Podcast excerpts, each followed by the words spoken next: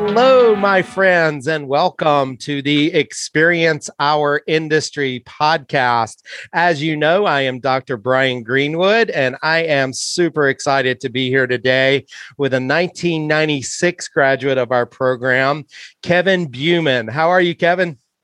I'm doing well. Good to good to be here. Yeah, it's great to be here with you as well. I really appreciate you taking the time. Um, I, I, know we're uh, we're, we're we're starting to starting to try to get some travel going. So I know you're starting to become uh, busier and busier. Kevin is currently the chief commercial officer for the San Francisco International Airport. So um, what an exciting time to to be doing what you're doing, and we're I'm uh, I'm I, am i am really really happy that that our our um, our audience is going to get to hear from you. I started thinking to myself, our what, our who, our audience, uh, our listeners are going to get to hear from you. Obviously, it's a, it's a, an, an a crazy um, a crazy moment in time it's it's a it's a moment in time that that we're all experiencing together as a global pandemic something that none of us have ever experienced and um, to be in a position like you are i know I know you're going to have some unique insight for us, and um, I'm excited to get there at some point. But you know, we got to go back in time. We shared that that you and I both are 1996 college graduates. Uh, me, me, from uh, the University of Chap- UNC uh, Chapel Hill, and you from uh, our amazing program at Cal Poly. So let's um, let's talk a little bit further back. Where where did you grow up, Kevin? So I um I grew up primarily in, in two parts of the country. Uh, I was born in Alaska, and uh, my dad was was stationed there. He was a pilot in the Air Force, and we did a couple of tours there, and then uh, had a brief, very brief time in uh, Omaha, Nebraska, as he was uh, transitioned overseas, and then we moved to California when I was uh, late grammar school, I guess fourth grade, and uh, and then went through um, middle school, high school in California. Right on. So you've kept it in the family, huh? So you uh, grew up with a dad as a pilot, and uh, and uh, you you've stayed in the industry. I, I love it. That's awesome. You followed your dad's footsteps, so to speak. Are you a pilot in, in yourself? Sense, yeah. Are, are, I, I, am a pilot. I and, thought you were. We'll, thought... we'll be discussing that. That was one of the one of the facets that brought me to where I am today uh, in the, the long and winding road of of my career. But uh, yeah, a family in aviation. I've got two cousins who are commercial pilots, a brother-in-law that's a pilot um, recreationally. So th- there's there's several of us uh, that, that, are aviators. Right on, right on, awesome. So, what were you like growing up? Um, you know, growing. Uh, how long did you live in Alaska? Did you did you did? We we um the two tours we were there was a combined total of uh, gosh eight years i guess. Um, okay. you know so I, I, I developed an early love for the outdoors. You know some of my earliest childhood memories were in you know the landscape of alaska. Right. You know whether that say, was the yeah. the dark skies and the aurora borealis and the stars or, or whether it was picking blueberries and watching bears or fishing in the rivers. I mean we just we we had so many great adventures. Uh, we lived in fairbanks and really developed a connection with with the outdoors as a as a young kid. Nice. And and that certainly has has shaped my entire life. Um, just right. being in that environment and uh, really kind of growing up in a, a, unique place that was very normal. It's all I knew at the time. But then, of course, you moved to California. And like, this is a different planet uh, mm-hmm. climatically, and so uh, you know, it, it, Alaska was a unique place to to be young. Uh, yeah, I bet. I mean the the the magnificence of the nature there um, ha- has to has to have an impact on you. I would think as a as a young kid and and in yes. connecting you with with that. You know, um, we've done some research and we've we we have some colleagues in in um in, in recreation and parks that that have done some research. You know, with with kids who grow up in, in these in these concrete environments where where there is no nature or where there's very little nature and, and it does have a, a, a, meaningful negative impact on them and you can imagine why and now you you flip it and you hear you you talking and I've heard many people over the years you know talking about growing up in a mountain community or in um, you know on the beach you know by the mm-hmm. beach mm-hmm. it has a profound effect on you and so um uh yeah I um I, I, I love hearing that. Were you into sports? Did you get into sports as you as you grew up? Uh, or, I did. Or yeah. You know, I I um I had a lot of interests as a kid, and uh, you know, sports was one of them. I was never a, a great athlete at anything, but I I really enjoyed um, as I got older more of the solo sports. You know, mm-hmm. skiing and biking and swimming. Um, played tennis.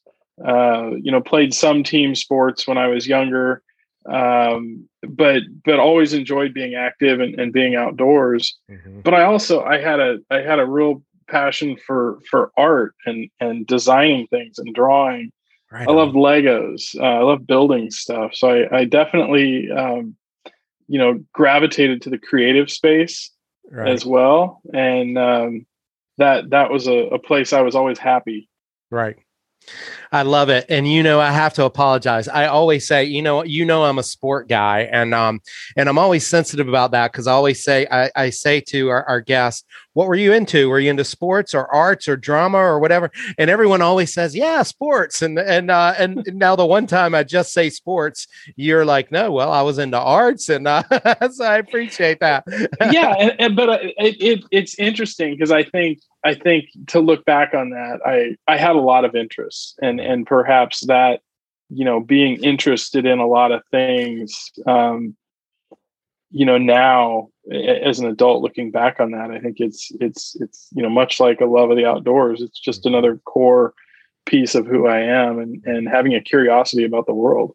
Right right i love it so let's talk about uh, that that journey to cal poly so um so from alaska you said you moved to to california where where here in california yeah so we lived uh, north of sacramento Okay. In a, a, town, Yuba City. It's about halfway between Sacramento and Chico. Mm-hmm. And my dad was stationed at, uh, at Beale Air Force Base. That's that's wow. why we were there. Uh, and he ended up finishing his his career at Beale. And in looking at at opportunities to go to to college, um, my my initial thought was I wanted to be an architect. And so I looked at at several schools, and it was you know whether art or architecture, you know, obviously different in many ways. Um, I applied to a couple schools as an art major and a couple schools as an architecture major. Um, interestingly enough, I, I didn't get into my first choice school, which was Cal Poly, as architecture. Right. Um, got into some art schools, and and my parents encouraged me to consider other options. So uh, I went to Cuesta for two years. Oh, right on. And and spent time at Cuesta and and those were really really great years um, to to get that college experience, the independence, but to also be at a JC and get to explore uh, you know some other avenues. Yeah. And uh, really kind of broaden my horizons a bit. And and still thinking a bit about architecture, but but realizing that was going to be that was going to be difficult. Mm-hmm. Um, you know, and never loved math. Yeah. you know, particularly higher math. right. I, I, ha- I, have an appreciation for math. I'm, a, you know, right. but uh, you know, when it gets into calculus and some of the the more uh, advanced math, I, I could see that was going to be a challenge for me. Yeah. Yeah. And so um, at Cuesta, I did a lot of uh, a lot of talking with the counselors there, and the more we talked about things and the assessments and whatnot, they they said, you know, you should really think about at the time RPTA at Cal Poly, and and you know, uh, it's it, it is not architecture, but here's what it is, and here's what it can be, and the types of opportunities that you can find uh, through this through this degree. And the rest is history. I applied uh, as a transfer and, and went into the program, and and it's it's been an amazing journey. Right on. Well, um, you know, we shared the 1996, and we also share the uh, the the calculus. Uh, yeah, no, I I, uh, I, I went to my first. I went to the first day. Well, I went to the first day of calculus, and you know that's just the syllabus. And then the second day of calculus, they went. We started right in on calculus, and I, I start like asking around, and I find out I'm the only one in the class that hasn't already taken the class and failed it and so they were like, even though they had already, you know, even though they had failed it, they were still light years ahead of me. And I was like, this guy's like starting from a like a, a place in calculus that I have no idea, mm-hmm. you know. So yeah, I, uh, needless to say, I, I found a different route that did not include calculus. So I'm with you. I'm with you there.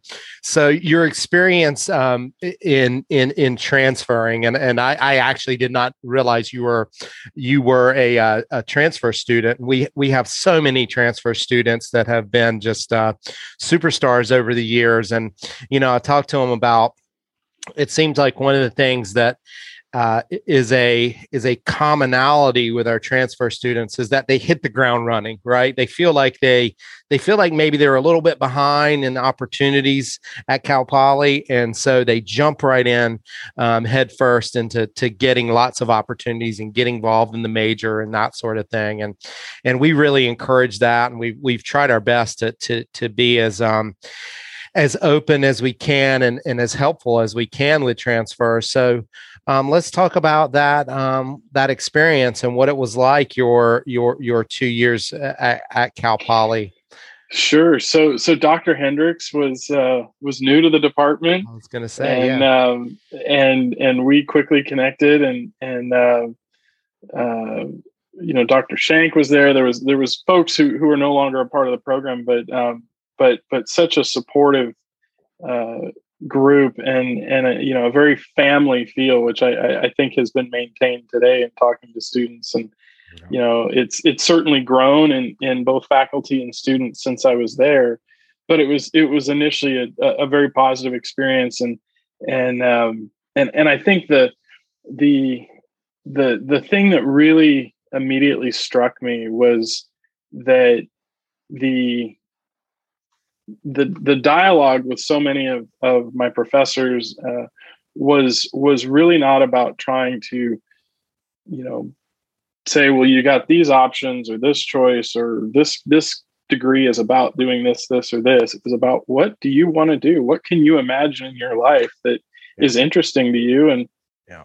and find a way there. And it, it just seemed so opening in that sense of wow this this really is more about what's possible than than what is and yeah. I, I, think that was really encouraging as someone who you know didn't have um, i can't say it at many points in my life i've ever had a an absolutely clear picture of yeah. this is what i want to be doing who i want to be um, it's it's been an evolution yeah. and and so uh, even my time at cal poly uh, was a bit of that as well but i um, outdoor recreation w- was a focus in travel and tourism, mm-hmm. and um, you know the the world of ecotourism was really starting to develop in the 90s, and so that was very intriguing to me. Right. Um, and I I certainly had always had a love for travel, and so that those things were starting to align. And then when it came, um, you know, the, the types of jobs I had when I was a student, I worked for county parks. I was a lifeguard uh, both at Cayucos and Lopez Lake. Uh, I worked for a bicycle touring company uh, doing primarily coastal California bike trips from San Francisco to LA, but we would do wine country stuff as well. Uh, so really enjoyed uh, guiding in the outdoors. I went to NOLS, the National Outdoor Leadership School. Had had envisioned, you know, doing that aspect of, of commercial recreation and travel, mm-hmm. at least as a first chapter in my career. didn't quite work out that way. Right, right, of course. But um, you know, I, I love what you said that, that fi- find your path, and um, and I uh, I I absolutely feel like that's that's what what we try to, you know, what what we try to lead students into in, into understanding.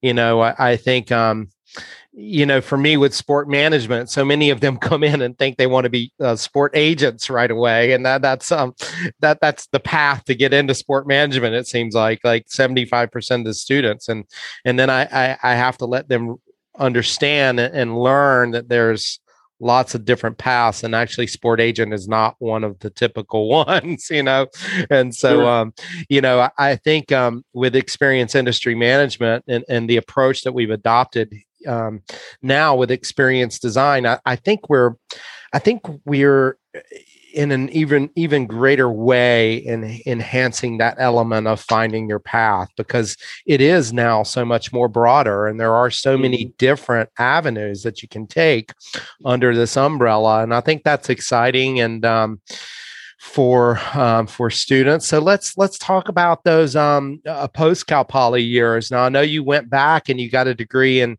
in aeronautical science well, right so so in finishing cal poly um, I I did an internship with with Costa Rica Connection.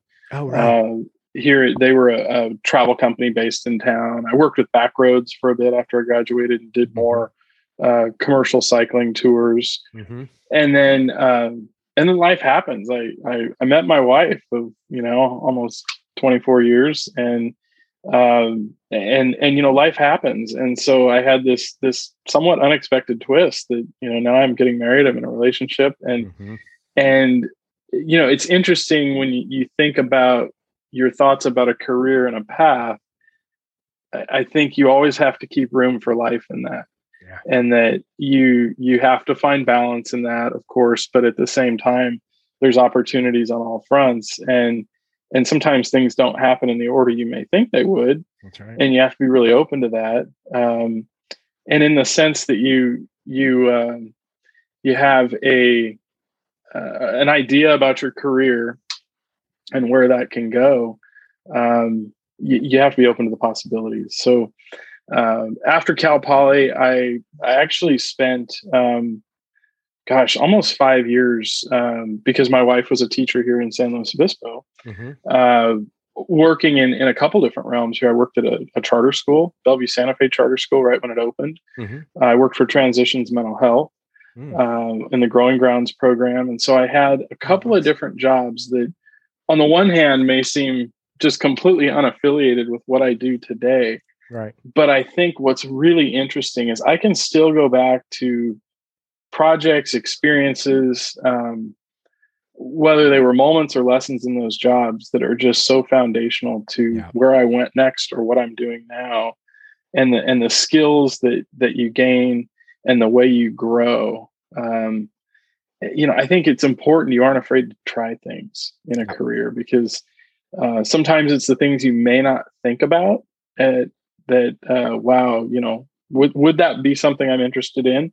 Mm-hmm. In some ways, you don't know unless you try. Right. And uh, those those were great um, great starting points in a career. And then uh, in the early 2000s, I did go back uh, to Embry Riddle mm-hmm. and was working on a master's degree in aeronautical science.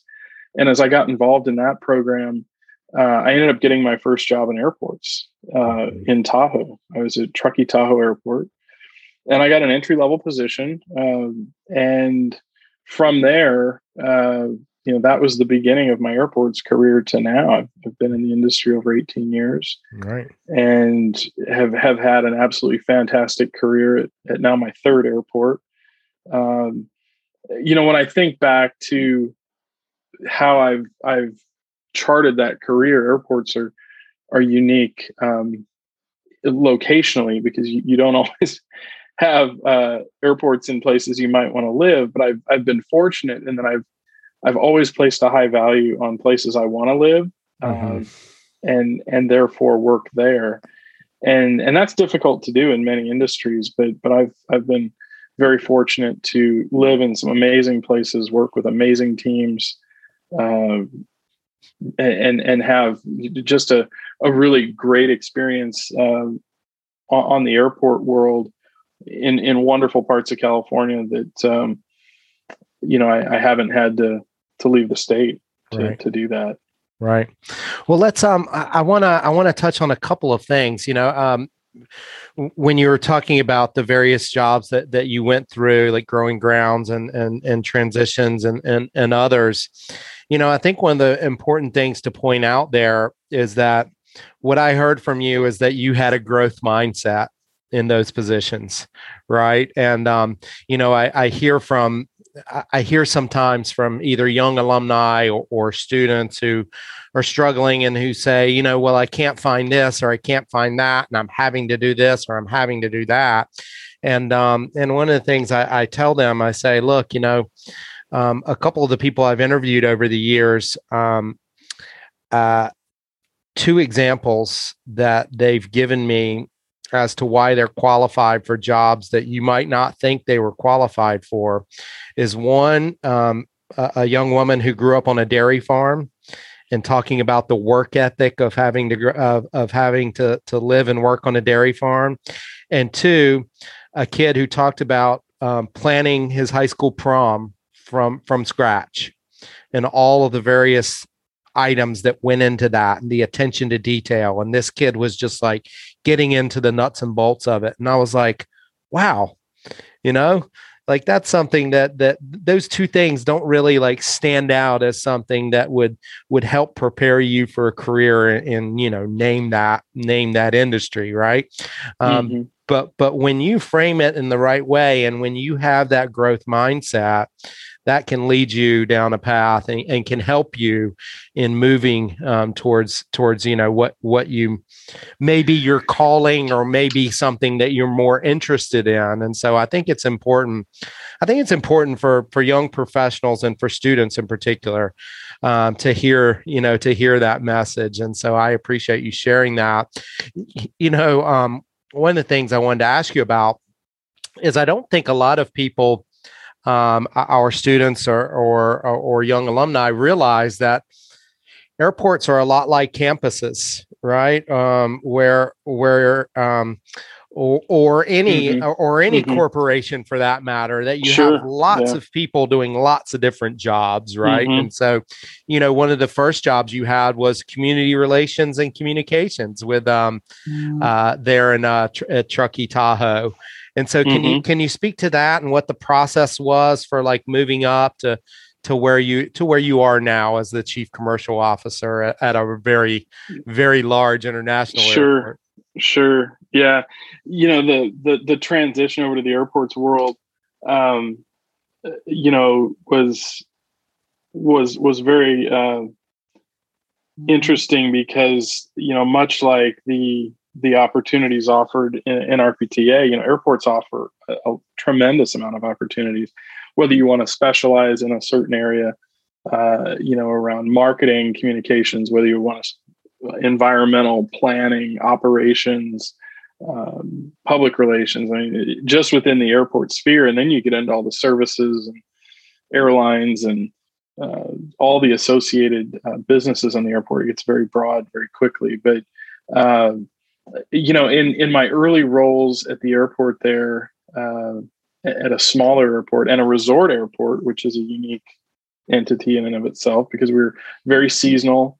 Um, at the time, we didn't have scheduled service, so it was all uh, on demand and general aviation type of flying. We didn't have the, the traditional airlines flying in there. Uh, you know, my my my job, my I had my core responsibilities. Um, in in the uh, administrative side of the airport but then we would also be called upon to do things like snow removal right. or hey you know we're gonna have a busy day we're gonna we're gonna be parking airplanes for a few hours out here towing airplanes and so i i really enjoyed the um the chance to to get to do some things that right when i had started there for the first six months i was in operations and fueling planes and you know plowing and mowing and doing all of the the the operations and maintenance side of the airport, I got to know the nuts and bolts of the operation. Right. And then moving into the business office, you, you, start to to learn the other side of the operation.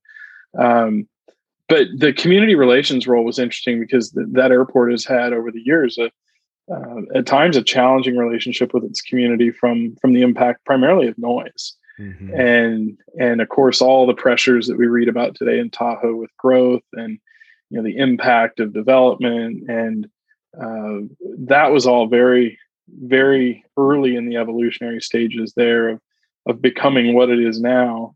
Um, and and the face of that community changing and the airport being a very visible sign of that. So uh, they had they had created position there to really start to uh, foster the relationship with the community and and open communication channels uh, in a way that hadn't been done before Got you. and so you were you were charged with doing that uh, so um so 10 uh you know over over 10 years um well actually what what like more like 13 years there in truckee what what um what it was, just, it was about 11 it was almost oh, was 11 it? years i was there yeah okay. and okay so i you know as i mentioned i i started in a in a job that at times i had i had uh you know i i was a custodian right uh, right. you know if i if i was on closing shift i was cleaning bathrooms and right. and and left there uh, as the director of aviation, and so yeah. uh, spent time um, in the finance division there and worked um, with our airport finance director and would you know run payables and payroll and uh, work on the budget. And so I, I, was able to get into the business side of things there. Um, and then you know worked on the environmental side and the noise side mm-hmm. community relations um, several different aspects of of you know what is a, a very multifunctional organization. Uh, whether an airport's big or small you're going to have uh, some of those elements wrapped in. And you know that and that's i think what's kept me in the industry for so long is that there's there's always challenges there's always opportunities um, there's a lot of variety in the work, whether that's a, a big or a small airport. Um, and it's an evolving industry. You know, I, I, think of just the time I've been in it, and whether it's changes in technology or travel, um, you know, the the the growth of airports and how that's changed how they operate. There's there's so many different interesting dynamics to it. So, right, it's uh, it's it's been it's been fun to to be a part of it. Right. So so if I was a student and I said what what was what was the key, uh, uh, Mr. Bumen, what was the key to starting uh, starting at the bottom, maintenance and and and cutting gra- uh, you know cutting the grass and shoveling the snow, and then going all the way up to the director of aviation. Um, what what what was the key to that? Yeah, I think there's there's certainly a humility that comes with that in in knowing what it takes to get those things done um, and knowing why they're important because there's there's not a lot of things that happen on an airport that that aren't important for reasons of safety or security or financial viability. Um, if the snow is plowed wrong an aircraft could have a problem. It could cause an accident. You know if the grass isn't tended properly you have wildlife issues. I mean there's yeah. there's there there's a there's a reason for that. And when you're doing it you're you're doing more than just the task. You're you're fulfilling a bigger objective and a bigger mission. Yeah. and and i think now as a leader in a much larger organization i always like to check in with the team to understand how they would describe the why. Why are we doing this? Do they understand the why? Uh-huh. um, and and make sure that that their work is valued through the lens of the importance of why Right. and and that there you know there's no contribution that's too small to to not have a why. Gotcha. Gotcha. So what brought you to san luis obispo? Um did you did you feel like you had um you had reached a point um at truckee tahoe that um where where the growth opportunities maybe were not as uh, were not as much? What what was what was sure. the, what was the moment that that led you to to look yeah. elsewhere? yeah that that's a great question. Um you know, it, amazing place to live and raise a family. You know, my kids uh, went through their their uh, you know preschool to almost middle school years there, and and uh, and so there were, there was a couple things. One was exactly that the timing of if you're going to make a career move, thinking about your family. There's some times that are better than others to do that. And I was very very much trying to um, as much as one can align my career timelines with my family's timelines and get my kids into a place where ideally they could go through middle school and high school without having to move during that time. Right. There was there was certainly the aspect of of professional development, growth, and challenge. And I, I had spent a long time there. I felt like I had contributed uh, as well as learned from the organization, and and there was there was there was a desire to see what else is out there. And obviously, being from San Luis Obispo for many years before uh, knowing it's a fabulous place to live and and and a great airport. I had had you know flown in that here as a pilot for many years when I was in college and years after, and and and knew the airport as a user. Um, but as I got refamiliarized with it and looking at the job, there was there's a couple big projects online that would be very interesting, and one of them was the new the new airline terminal, and they were uh, trying to get that project going. It had had been on the drawing board for a few years. Uh, I saw it as a, a tremendous opportunity to uh, move this airport uh, in, in a new direction. Yeah, I was going to say, you know, um, coming from my background as, as in, in sport and, and, recreation, you know, when I was working in um, campus recreation, if you're a part of building and, and opening, well, I shouldn't say building, but opening a new a new building, right? Um, in, in, the sport and the recreation world, that that's something you hang your hat on, right? As a as a professional, so I can imagine that um, the experience of of being here for for seven years as the director of airports and opening up a brand new just um, you know, I've told you this before that I, I think it's a, just a spectacular um, facility, and um, you know, people who haven't seen the haven't seen the old one don't really have a have a very clear picture of how spectacular it is compared to mm-hmm. what we had and so um so yeah can you talk a little bit about that experience and and and that aspect of of hanging your hat on being the one that that um that led the opening of, of a new sure, building because sure. there's there's so much go that goes into that yes uh, jumping back to tahoe for a minute though i do think it's worth yeah. mentioning that there was some really interesting projects that, that I got to be a part of there with the team that um, that were so aligned with uh, you know the RPTA world that I had had been at Cal Poly with. Mm-hmm. Um, there was a nexus between open space preservation around the airport to mitigate noise and overflight um, and recreation. And so the airport, over the years I was there, we partnered with all sorts of different community uh, and nonprofit organizations to acquire open space surrounding the airport for flight path protection, both for noise but also for safety of, of people on the ground. Right. Um, but then we also started working with groups to develop access into areas that would be safe for folks to access. You know, well outside the operational area of the airfield, but we mm-hmm. could put in hiking, skiing trails, uh, there was a whole pump track area built out. Uh, some really fantastic recreational access and assets that were developed uh, as part of our efforts at the airport. And it was just this really cool interface between, you know, this large land-rich community asset and how you can build recreation into that.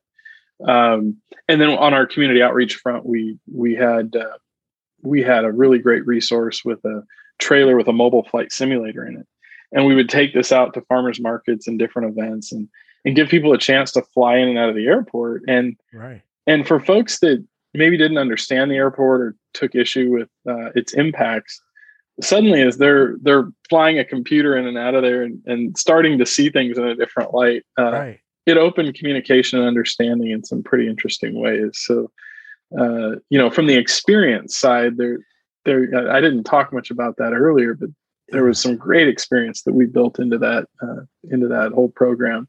I was going to say, Think, yeah, what a fabulous, yeah. what a fabulous example. That's just so that's amazing. I love it. Yeah. So so then jumping to San Luis, um, you know the the project here um, was was just in its infancy. We had the architects on board, but um, worked with the team to take it through design and then and then funding, uh, which is is very complicated in the airport mm-hmm. realm with uh, essentially you know multiple sources of funding uh, supporting the project, both federal funds and local, and uh, you know matching funds and you know a, a, whole pile of different colors of money to to make it move forward. Um, work to get it funded, and then of course get through through contracting and construction, and um, really pleased with obviously the product and what we ended up with, but also really proud of the process by which we built it. There's um, building things is not easy. Uh, it, it never is. And if you're a, if you're a small airport doing a big project and you don't you don't have a team that builds things like that all the time, um, it's even more difficult. You know, it's it's amazing. San Francisco uh, builds incredible facilities and, and beautiful terminals and and and we have a team that that is what they do and so they can replicate and innovate and build and grow um, at a smaller airport, it's kind of a once in a generation project. So you're you're coming into it um, with some skills and experience, but you're also learning as quickly as it's coming at you. So right. uh, learn by doing, as, as we right. like to say. Yeah. Uh, so that that was a great project, and really trying to think both in the design as well as once we occupied, thinking about the passenger experience and what types of elements can we put in the facility. Uh, you know, outdoor space, music, color, light. Um, scent we actually added we added scent into the into the facility there in our first year which was was a lot of fun to work with and yeah. uh, different elements that as the airport went through a very busy period and a lot of growth uh, both while we were building and then after it opened uh, really trying to keep the passenger experience front and center for what you know prior to having that terminal was was a really really poor passenger experience in a very old, very undersized terminal that had had long been outgrown for what it was being used for. It had just never been replaced. Right. Right. So now, now we're we're up to your current position. Uh, so as the chief commercial officer, so tell us first of all, what does a chief commercial officer do? Because I don't think too many people have heard that term. What is a chief commercial yeah, officer? Yeah, it's it's interesting. Um, let me let me do a little bit of airport 101 here and i think that'll okay. help people yeah. understand a little bit more so yeah. it's it's a corporate title you would typically think of that more in the corporate realm but uh, but airports uniquely are uh, their their ownership and governance is is city county authority typically in the united states. That's the owner and the operator of the airport. So we're we're a division of government.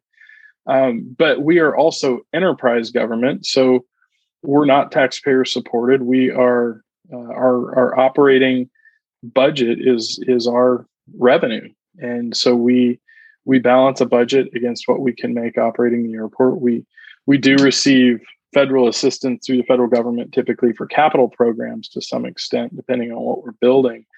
But the the operational side is is typically locally funded, and so the commercial officer position, uh, San Francisco Large Hub Airport, uh, really looks to manage the revenue side of the business. And that includes uh, a few different departments we have there. It's, it's all of our parking. We have, we have a parking uh, team that manages all the garages and surface lots. We have uh, an aviation management department that uh, essentially is our uh, property management for all of the, the terminal and airport space used by the airlines or the service providers that is, is leased to them or permitted for their use. And then we have a revenue development management team that handles things like food and beverage, retail, uh, display advertising, uh, you know, the, the revenue generation on the concession side.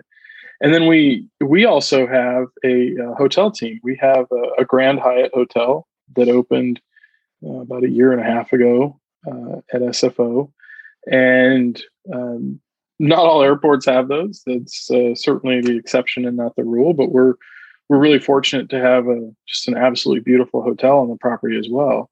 That's airport owned, but it's it's operated under a management agreement by Hyatt. Mm-hmm. So, as chief commercial officer, you oversee all of those divisions. Is that basically is that basically correct? Right. Correct. Yeah. Okay. Now, um, now, obviously, uh, we are like I, like I said, awkwardly at the beginning. We're we're in a in a, a space that um, that none of us have ever experienced before, and and um, coming out of a global pandemic, let's say. Um, and um, you know, I, I've heard some forecasts that that with um, with all of us being cooped up for for as long as we've been cooped up, that that travel is going to bounce back pretty pretty fast. That that is the expectation.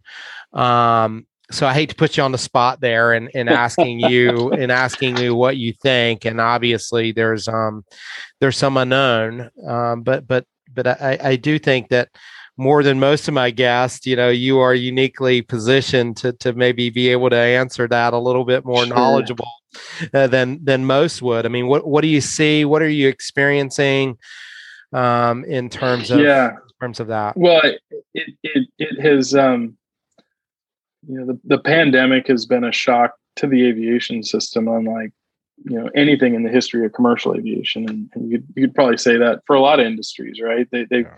you know whether it was 9-11 or the you know the dot com crash pick pick an event that had you know economic and cultural significance and it, it nothing com- compares even adding several of those together to what we're right. experiencing at the moment so in, in, that sense history isn't always a good predictor of the future uh, and in some cases that's just fine because uh, this is so different in, in its in its constitution but the um, the airport before the pandemic was, you know, it was like the seventh largest airport in the U.S., top. 20 globally, uh, 58 million passengers, operating budget of like 1.3 billion dollars. Uh, large, large airport, and and growing plans for more. Um, that that dramatically shifted, of course, with the pandemic, and as things uh, dropped off last year we got down to uh, at the bottom. We were between like 5 and 10% of our normal traffic. Yeah. And then things gained a little bit of ground you know late last summer and the fall as it looked like there was some some positive recovery happening. And then of course the the wave that hit there in the late fall really really took us back to where we were for december january february um, but by the end of this february getting into march we're, we're really starting to see the the signs of recovery um, to the to the point that we're on a, on a, good day now getting close to 30% of pre-pandemic numbers mm-hmm. uh, on the passenger front uh, our our flight activity the number of airplanes flying in and out is it didn't take as big of a hit the airlines have maintained the schedule they just haven't had people to put the seats so when you you measure our our loss of of aircraft uh, and the seats in those aircraft that's been less dramatic we're, we're down i'd say only we're about 40% there but mm-hmm. um, i'm optimistic you know i think the the the signs of what we're seeing right now is as you probably read in a lot of places really indicate that that leisure travel is is is on the way back people. Are gaining confidence in in traveling in the system um, you know with with precautions you know with vaccination with testing if they if they need to do that um, that that all seems to be moving in the right direction. Business travel, uh, there's I'd say it's all over the map where that's going to go in terms of when it will come back and how quickly. Uh, I think we have to we have to get people back into the workplace first, and I think the indication we'll look for there is how how the hybridization of work evolves. Mm-hmm. You know, is it is it uh, a large number of companies that end up in hybrid workplaces is that the is that the the norm is it uh, certain industries i think as that format and landscape of work becomes more well understood that will help us understand what the potential for business travel is and what i mean by that is is if you if you look at people who have moved uh, in the case of san francisco out of the bay area or even out of the state um, but their employer may still be in that in that region you know the, the definition of a business trip could be coming back to the office every other week for a yep. couple days for meetings yep. um, which is is net growth right that's somebody who may have never flown uh, routinely as part of their work but now they will because they're they're living in idaho or mm-hmm. skiing in colorado or wherever they chose to to to move to but they can be remote worker and and have the ability to get back and forth um, I, I, remain optimistic about leisure travel. Business travel, I, I would say I'm cautiously optimistic about. It's going to come yeah. back. It's a matter of how fast and to what extent. Right. And then international, which is it's probably the the most difficult not to untangle right now, uh, yeah. and it's it's hugely important for San Francisco. You know, we're, uh, we're we have a significant amount of our traffic is international. We're a coastal airport, so we um, unlike a, a Dallas, Chicago, Denver that connects a lot of domestic passengers. We connect domestic to international, but not a lot of domestic to domestic. So we're origin destination traffic primarily on the domestic side. And that that will come back too, but until there is some rationalization and harmonization about international standards for safe travel that that whether they incorporate testing, vaccines, digital health passport, all the things that are circulating in the news. Uh, until that becomes more clear, uh, I, I, think international travel is going to going to have a, a slow recovery. And you know, our our forecasts are showing that's you know 2024, 2025. Right. Uh, but but difficult to tell. You know, if all that fell into place and in a more coherent way, it, it, it may happen faster. Right. Right. Well, I I appreciate it. I'm sorry to put you on the spot there with that, but um, but uh, yeah, it's um, I, I like hearing I like hearing the O word, optimism. Right? Yeah. That's, uh, well, I I think so. I mean the the fundamental nature of of of people is we we like to be together. Um, most of us do anyway. and, and and I think there there is there is some things about human nature that that you know over the centuries as as you know people moved from you know walking behind the wagon to you know riding in the car to riding on the train and the steamship and then the airplane i mean fundamentally modern society has always had mobility at its core mm-hmm. we have wanted to go places we've wanted to see people mm-hmm. um, i don't think that's changed. I really don't. I think if you come back to the core of what makes people people the desire to to explore and connect is still as much alive and and perhaps even more now that we've all been deprived of it for a while that we're like oh i realize how right. how great that was. It just makes me want it more. Yeah i was going to say that deprivation gratification cycle that I, I think is going to is going to be significant in the bounce back. And i think it's a lot like you said you know p- people have to gain the confidence and and the confidence is is obviously continuing to be um, to be gained, and and we can we can only hope that that, that it's going to continue. Um, it's going to we've, continue. We've done a, a, tremendous uh, amount of that, you know, both as an industry, airports and airlines, as well as just SFO specifically with, mm-hmm. you know, signage and spacing and plexiglass and messaging and face mm-hmm. masks and I mean the list goes on and on. You know, upgrading air purification and our our daily cleaning and i mean the mm-hmm. industry mm-hmm. has never been cleaner in our facilities mm-hmm. um, and our attention to detail in those and i i really hope that's one of the enduring changes of this obviously we'll will in time undoubtedly bring back the density in travel just unfortunately as a matter of efficiency and moving people mm-hmm. um, but at the same time i really i do hope that we can maintain the hygiene in our facilities that I think we've shown is now achievable and it is valued by our our our guests. Uh, I mm-hmm. think there's a lot of industries that can benefit from that. That you know, I, have said this before in other interviews, but I I don't think anyone ever left a place and said, "Gosh, I wish it was dirtier." right. That's a good point. That's a good point. That's a yeah. You know, it was wow. just too clean. Man, I, really that, wish it wasn't so bathroom, clean. man. It could have been dirtier. yeah, you know. We were just we we were just traveling uh to, to see my mother-in-law. We stop at this one uh we stop at this one Starbucks and I swear the bathroom has continued to get dirtier mm-hmm. and dirtier in the uh, 10 years that we've been and i and i finally i told uh, i told jerusha uh, this last time i'm like all right I am not walking into that dirty bathroom again. We're, we're done. We got to find a different Starbucks. yes, and, and isn't that amazing how yeah. how you know sometimes those those things that may not seem like the biggest issue can become really important. And really.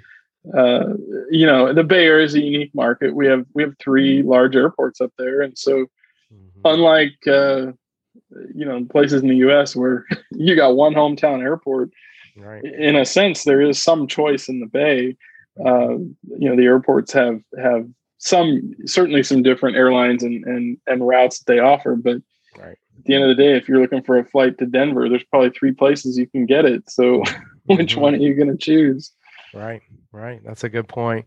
Well, look, you know, Kevin, we we've reached this point, and um, I, I, thought I would I thought I would do this to Cole. I thought I would go through the entire interview and make him listen to the entire thing before uh, before we gave him a shout out. Um, but uh, I think we probably have um, made him ho- hold on a little bit uh, too long now. So uh, uh, we'll we'll let the cat out of the bag. So so Kevin, in, in addition to being an alumni um, is also a father of a of a current student um, that that many of our listeners will know, uh, Cole Bumen. Uh, Bumen, and uh, so what's that been like now, coming around full circle as a as a parent of a per, of a student in the major? Oh, that's that's a great question. You know, it's it's been really fun to you know to watch his journey, but but also to to see him discover uh, you know to discover this this whole realm of EIM and uh, you know I you know I, I, unlike uh, I think parents who who maybe do a heavy sales pitch for for their career or their school or their major.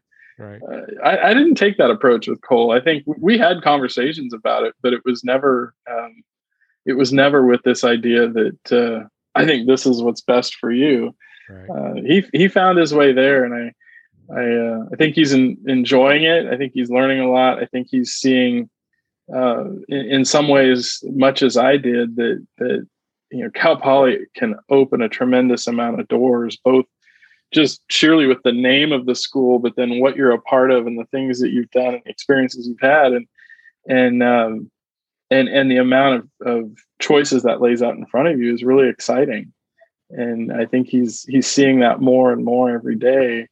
Um, but I, it's it's been really fun to watch his growth and and his excitement about this, and it's fun to share things with him that I'm seeing uh, in in my current role and in you know having a lot of areas that are very experience focused, right. uh, and and whether that's you know new technology or a new way of thinking about old problems or um, the way the pandemic's going to change this or that and mm-hmm. you know mm-hmm. being able to share information with him that i see and hope that that uh, may assist him in a class or his his thinking about some of these current issues. Right, right.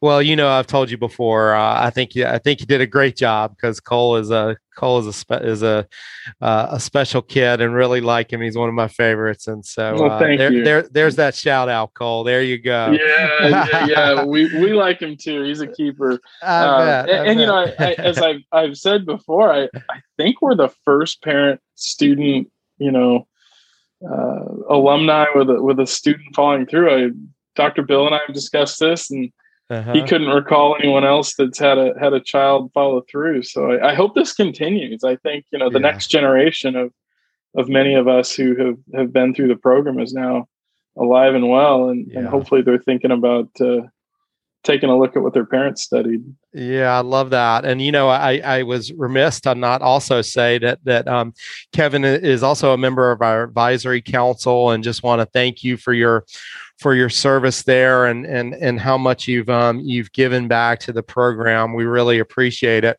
You know, when I think about what we're doing currently with um, experience industry management and experience design, and and I just think about my experiences. You know, I I I um I, I was a, a, a passenger in uh, airline travel for the first time as a um, as a six year old. My my mom put me on the um, put me and my sister, who was um, I think she was two at the time, put us on a plane and um, sent us up to Philadelphia to to visit my dad for the first time. And um, you know, I just think about the experience over the years. And obviously, you you mentioned mm-hmm. a couple of seminal moments, obviously 9-11 and and whatnot. But but I really have seen a difference where where it used to just be okay. This is you, you get here and it sucks it's a terrible experience, mm. but this is how you get from point A to point B.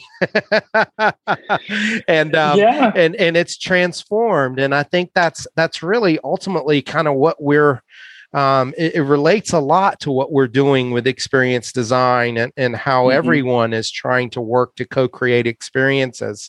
And I think airports sure. airports probably more so than a lot of a lot of other places have done that you know and, and i think for for many decades airports kind of considered themselves a you know a means to an end where you know we're the the, the next generation of a train station right we're a place that mm-hmm. facilitates travel you, you come in you show your ticket you wait get on a plane and you leave and and and over the years that thinking about um you know the the time that you you have people in that airport the types of things that you can offer uh, we have a museum in San Francisco at our airport that's just spectacular. Yeah. Uh, you know, it, it has both an aviation history mm-hmm. component and then just this incredible art museum. Yeah. But um, the types of things that you can offer to people to both enrich their travel experience, to reduce stress, to you know to bring uh, a moment to a part of a journey right whether you're on vacation or on a business trip uh, unfortunately we all often remember a lot of our bad experiences when we travel which sometimes is a lot of fun to recall afterwards but but at the same time uh, you know creating those equally uh, inspiring experiences and memorable or quality experiences uh, dining shopping a great restaurant a great bar uh, whatever whatever fits in that environment and every airport approaches this a little bit differently given the, yeah. the size and the scale and the budget involved um, you look at the airport in Singapore and Changi, and it's you know it's part amusement park and part shopping mall on the front end, and then there's an airport out and back. right. I've, I've, I've not been there, but I've studied it closely, and it's uh-huh. it's phenomenal. I mean the the um, the thinking around what is possible when you have a lot of people moving through a place um, with a little bit of time to spend and some money, and the types of things that you can create and and uh, enrich people's lives. It's it's really cool. That's awesome. Well, thank you so much for for sharing with us uh, what you do, and um, I hope you will uh, help to to open up the world of uh, of, of airports to our to our students and uh, to understand that that's just one more um, just one more area that they can um, that they can venture um, one more path uh, that they can take uh, along the way. And so, thank you so much, Kevin. Really appreciate your time today. And uh, yeah, thanks so much.